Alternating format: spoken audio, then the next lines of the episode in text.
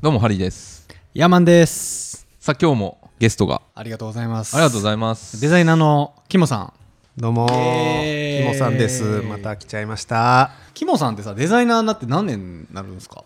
もう10年ぐらいですかね。えー、どんな仕事多いんですかグラフィックじゃないですか、僕ら。そうですね。でもグラフィックっつってもいろんなうん。仕事あるし、どんなんが多いのえーっと、僕がやってるのは、ページものとか、まあ、チラ雑シ、誌とかエディタざリ雑誌とエか、ディトあリアルデザインの、カねタログとか、うん。あとはチラシとか、うんロゴとか、うんうんうん。まあ、そういう制作物みたいなのが多いですね。なるほど、なるほど。うん多分このゴロゴロトーキン聞いてくれてる人たちって若いクリエイターの人が多いと思うんですけど、はい。グラフィックデザインって言ってもさっき言ったみたいにエディトリアルもあるしプロダクトもあるし、うん。今やったらグラフィックデザイナーにウェブデザインも頼まれることもあるし、ああ、そうですね。うん、なんか自分の得意分野みたいなんて、うんこの10年間で、うんうんまあ、お客さんに大きく左右されると思うんやけど、はい。どうやって見つけてきましたか得意分野はそうですねでも自分の中にないですか元からあー自分のデザイン好き嫌いかなじゃああまあでもそれもあると思うんですけど、うーん自分の中で得意やなって思ってるものってないんですかなんか自分のルーツに近くなるかななんでグラフィックデザイナーになりたいって思ったのかなみたいなあことを考ええた時に、うんうん結構俺は海外の広告が好きやったんで特にニューヨークの広告に憧れてグラフィックデザイナーになったんではいはいはいはいで海外の広告って特にニューヨークとかの広告ってあのあんまり言葉使わないんですよね結構その英語伝わらん異国民の人たちがたくさんいる地域やから、いはいビジュアルで伝えるみたいな広告が好きやからダイナミックなポスターデザインとかあでも得意ですねうんそっち系が得意なんかな例えばハリーさんとかウェブの世界でやってて自分の得意分野ってどうやって見つけていくものなんですかあーでも最初頼まれてやるんですけど、うん頼まれてやってる中に面白いとこが結構見えてくるんですよね、はいはいはいあはーあこうしといたら楽になるなみたいなのとかがういはいうんんうんあったりするとなんか頼まれたこと以上のことをうんうんできたりしてそれが次につながってそこ見つけれるってめっちゃいいっすね、うんうんそこ見つけれない仕事ってめっちゃしんどいじゃないですかうね、んやらされでやってるとうんいかに終わらすかしか考えないんでそうそう見でつすよかねりにくいですよ ねわかるわ わかるわねうんうんえ俺なんかで言ったらそのグラフィックなんでカタログとかねオペレーティング的な要素のある冊子もんとかすごいしんどいんよねはいはいはいはい一回作ったものを自コピペ分してが経験したものはやりたくない感じなんですそうそうそうそうそうそうそうそうそうそうなるほどそういう人いますよねうん僕はでもそれでも好きなんですよ作るのが、うーん経験したものでも違う見せ方があるので、ああなるほどねはい、そこを模索していくそこも作していくのは好きではありますえ今一番好きなデザインワークって何なんですかキモさん今一番好きなデザインワークはロゴデザインですロゴかロゴか俺の一番嫌いなデザインワークやな難しいですよねロゴロゴ難しいっていう人もいるんですけど僕はあ落としどころ分かんなくない答えないじゃないですかそうですねうんだからもう自分が納得のいくところまでやって見てもらうって感じですかねもう自分のセンス勝負やねじゃあうーん、そうですね。センスというか、もう自分と対話 する、対話する 感じです。デザイナーたるもの自分と対話し ようどのくらい時間かけてますロゴマークに1個作るのにあー、測ったことはないですけど、うんめっちゃ時間かけてます。かかるよなめっちゃかかります。もうお客さんから聞いた思いをうん完全に汲み取れてない時がうん多いんですけど、うんまあ、そういう時とかは結構時間がかかったりしますね。どういうふうにこれを転換するかみたいな変換して組み合わせるかみたいなのを悩んだ時がもうすごいハマっちゃいます。ドツボにはまったら、ね、ドツボにはまっちゃって もうなかなか抜け出せない。例えばその一つのロゴマークを完成形まで持っていくのに何案ぐらい考えるあーでもどうなんですかね実際に提案するのは、まあ、34案なんですけど、それまでにあの枝分かれするもんね一個デザインねのデザインが派生していくんで、あーなんていうのは数えたことないですね、うんアベレージとかも多分ものによって違まうあんそうだでね、出せないよねうん、出せないですねでもなんかロゴマークっていかにこれを表現できてるかっていうのは人の感覚によって全然捉え方が違うかったりそうですね A さんにとっては赤色やけど B さんにとってはオレンジとかさああそうですねその微妙なラインがもう見分けつかなくなってきて、うんそうだからね俺ロゴマーク難しいと思うんですよねそうグですラねフィックデザインの仕事の中で一番難しいのはロゴやと思う俺はうんなんか最近ウェブサイトとかで売ってるやんロゴタンクとかでさあーはいはいはいはいはいもう12万でうんうんどこにでもあるようなロゴマークが さで、はいまあわりかしいい感じのやつとかもあったりうしんてあそうですね、うん、あれとやっぱりこう時間かけて頼むデザイナーに頼んだロゴマークって一番違うポイントって何なんですかね頑張って作ったものがさうんうん似たようなデザインがウェブサイトで1万円とかで売られてたら悲しいやん。悲しいねどういうプロセスを歩めばそこ差別化できんのかなと思って。あでもそれはお客さんと会話してお客さんの思いを形にするっていうそのコンセプト的なうん、過程みたいな、コンセプトメイキングねううんん、そういうプロセスが絶対必要になってくると思ってて、うんロゴ作るっていうことだけを見るとうん形って思われちゃうんですけど、うん実はそこの中にはすごい思いがたくさんあったりとか、うん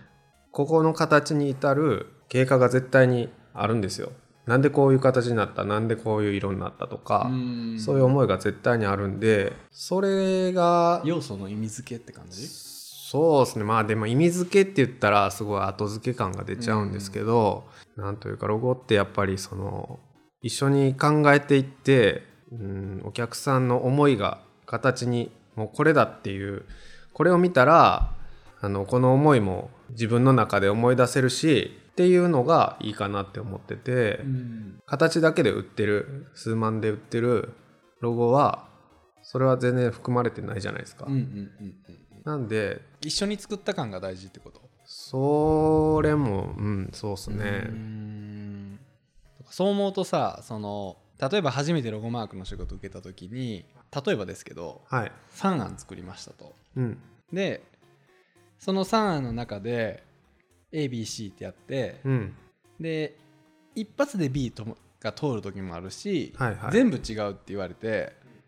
でもなんとなく近いのは B かなみたいなこと言われて、はい。で B'1B'2B'3 みたいな作るじゃないですかはい。でそこでまた決まればいいけど、うん、でもまたこんな感じかなって言われ て B'3 を派生させてはい。 B'3 アルファ B'3 デラックスみたいな風にこうどんどんこうなんていうのかな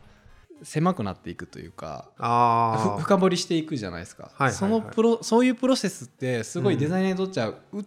としいという か、もう早終わらせてくれやみたいな感覚があんねんけどそうっすね。でも実は。はそういうのが唯一無二のデザインやったりするのかなそう、そうなるんじゃないですか。だって、うんこのデザイン考えてくれたけど、うんこの左側に傾いてるように見えるから、うん一度だけこっちに傾けてみたいなのは、売ってるものでは絶対にできないじゃないですかそうや。なそういう微調整とかもちゃんとできるうーんし、唯一無二のものになりやすい。いかにお客お客さんと向き合って付き合って並走できるかみたいなロゴマークでそうなんですよね。うんうんうん。それ大切だと思います。なんかウェブの世界でそういうジャンルの仕事ってあるんですか、でもロゴはね、うん最近そうでもないんですけど昔は結構そのアプリとかだといろんなところで使われるから、うんえー白黒反転しても、うんうんちゃんとロゴ認識できるように作るみあたーい汎な用性ってやつロゴのすごいでも大事だよね大事ですね。キモさんにロゴを頼むとちゃんとマニュアルとかっていうのはちゃんとできてくるよねすごい作ります。でこういう場合はこういう使い方してとか、うんこれ以上ちっちゃくしないしないでとか、うんありますよね、なんか,、ううなんかそ大うい手うはガイドラインがきちっアとップルとかに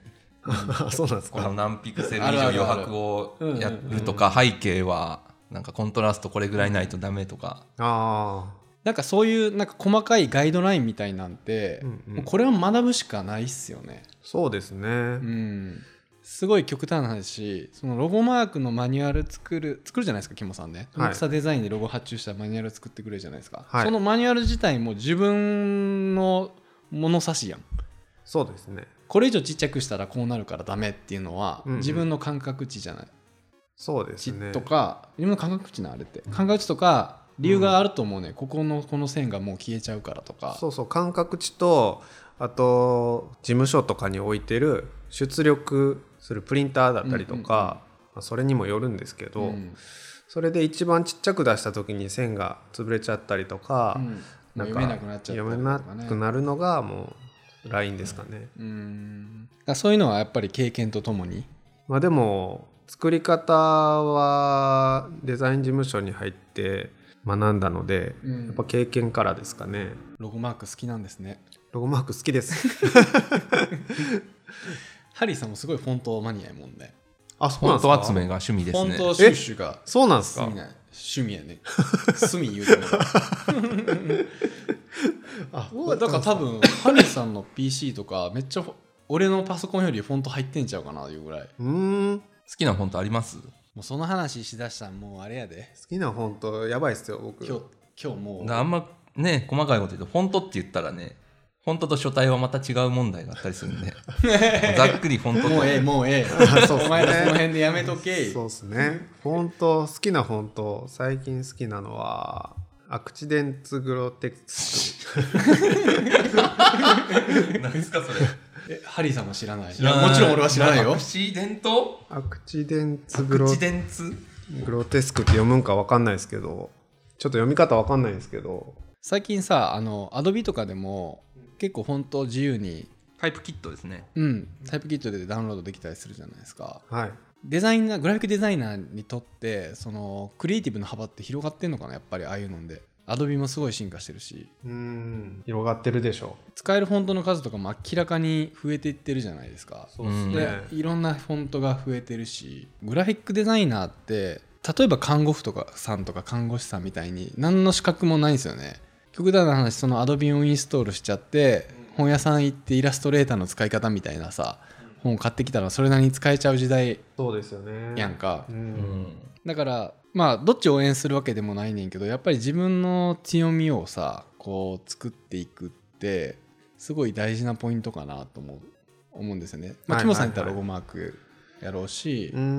んまあ、デザイナーによっていろいろパッケージがやりたいとか、はいはいはい雑誌系がやりたいとか、うんうんうんまあいろいろあると思うんですけど一番なんかいい見つけ方っていうかチャレンジの仕方みたいなんが見つけ方チャレンジの仕方見つけ方そうですね例えば俺なんかでそのさっきのニューヨークの広告デザインに憧れ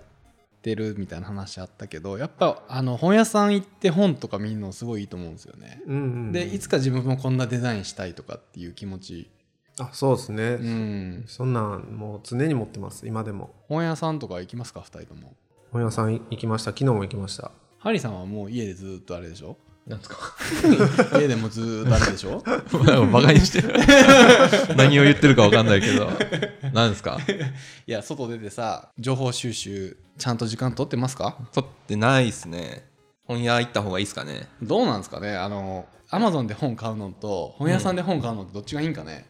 うーん どっちでもいい。どっちでもいいよなっいや、まあ、だから本本屋さんがいいっすよて言うよね、あ、本当ですか、うへん、一般的にはそうなんか俺もそんな本読んだことあるえ。アマゾンでおすすめリコメンドする本の数よりも本屋さん歩いてる本棚で下に入ってくる本のタイトルの文字の量の方が多いからいやみんなそう言うけあーはいどは、い言うて本屋行っても決まった場所しか行かないっすって。そうかなうん、ビジネス書行く人はビジネス書行くし、あー漫画行く人そうっすはね漫画行って終わりっすよ。そうっすねまあそれはありますねえーで自分が気になる本のピックアップって決まってるしねそのジャンルとかね決まってますね引っかかるタイトルの本とかね僕好きな本屋、あの、大阪駅のルクアイーレの上にある蔦屋書店、ほう知知ってます降りたことないわそ行っれたことない大阪にいる人は行ってほしいんですけど、うんこううん円状になってるんですよ。ワンフロア丸々本屋あさんなはんですへえフロアがこう、丸いんですよ。で、そこ一周しないと、うんまあ、通路が一周するようなルートになってるんですけど一周したらその全ジャンル見れるんで、なんかあここ普段来ないけどこんなんあんのかっていうのを見たりするんでへーあそこはいいですねああなるほどなるほどじゃあただ普通の商店街のちっちゃい本屋行くぐらいだったらベストセラーしか置いてないっしょどうせ小バカにするなあでも本屋1日に3店舗ぐらい日本で潰れていってるらしいですよ、マジいでますか、うん、マジっすか年間1000ずつぐらい減ってるらしいですよへちなみに日本の酒蔵も年間70クラスずくらい潰れてるらしいよえマジっす かマジっすかマジで美容院もそうやんねクリーニング屋と、あそうなんやうんもうへえ話散らかるからやめるわこの辺ですごいそんなになんでみんな潰れんねやろまあやっぱ大きいところに集約されていきますよねなるほど本屋行った方がいいんですか本行屋ってね何何すいつるんもですかさんどのぐらい行ってんの本屋さん 週に週に、うん週に何回も行かないでし ょなんで俺週にって言ったのそうですね月月に1回は絶対行きますかねあマジでめっちゃ行くやあん月1回だったら僕も行きますよえマジで月に一全回然行きもますよ多分毎週行ってますよ本屋さんに、うん毎週行ってるんですか行ってますよ俺こそアマゾンやわ 34年ぐらい前かなあの紙がなくなる電子書籍が出てきた時はいはい、はい、 ebook が出た時に紙がなくなる説みたいなのが出てあーなんか確かにグラフィックデザイン会社が一度になんかざわざわした時期はいはいはい、あったやんか、うんうんうん、あの時どう思った、 どう思ったうん、あーでもいや俺絶対なくならんと思ってたよね、なくならんと思ってたうんなくなってほしくないっていう願望があったかうなん逆に言うと名刺とかでも活版印刷とかうんうんうんなんか逆にこう逆手に取って紙を残そうとして、そういう凹凸つけてちょっと特徴付けて残している感じやんかだからそういうので絶対本とかも残っていくし、うん紙も残っていくやろうなっていう、うんうんそそういう思いもありいやあれで何が起きたかっていうとその紙のが使われるその市場っていうでかさはちっちゃくなってんけど価値っていうのは上がってるらしいよねあだからその本屋さんに行って実際に手に取ってページめくるとか紙質触るとかなんかユニークな本、ユニークな作りの本とかっていうのが結果的になんか価値あるものになってるっていうーあー話ではも聞いたことある本は触ってみないと分かんないですからね、うん、だからグラフィックデザイナーってやっぱグラフィックやから、うんそういう紙質の提案とかうんうんこういう紙で印刷しましょうよとかさうんうんそうですね、うん提案しないとダメまあです、そうグラフィックグラフィックそのパッケージとかでもさはいはいはいなんかそういうリアルの場で実際に触れるっていうのは大事なんかなって、そうですねね一番本屋に行ってない俺が言うのもなんやけど お前大事なんかなって思いますけどね大事っすよ、うんもう雑誌とかでも「思う」みたいな本もあれば、うんうんうんこの本めっちゃ軽いやんみたいなのもうんあるし、うんうん紙の厚みによって重さ全然ちゃうもんね、うんうんうん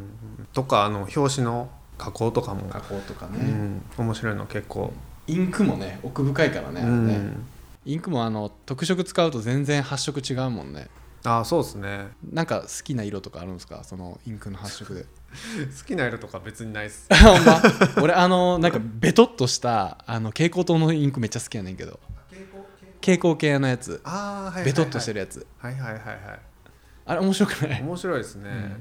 昔あのあのハリーさん知ってるなんかモコモコペンみたいなさモコモコペンモコモコペンって知らん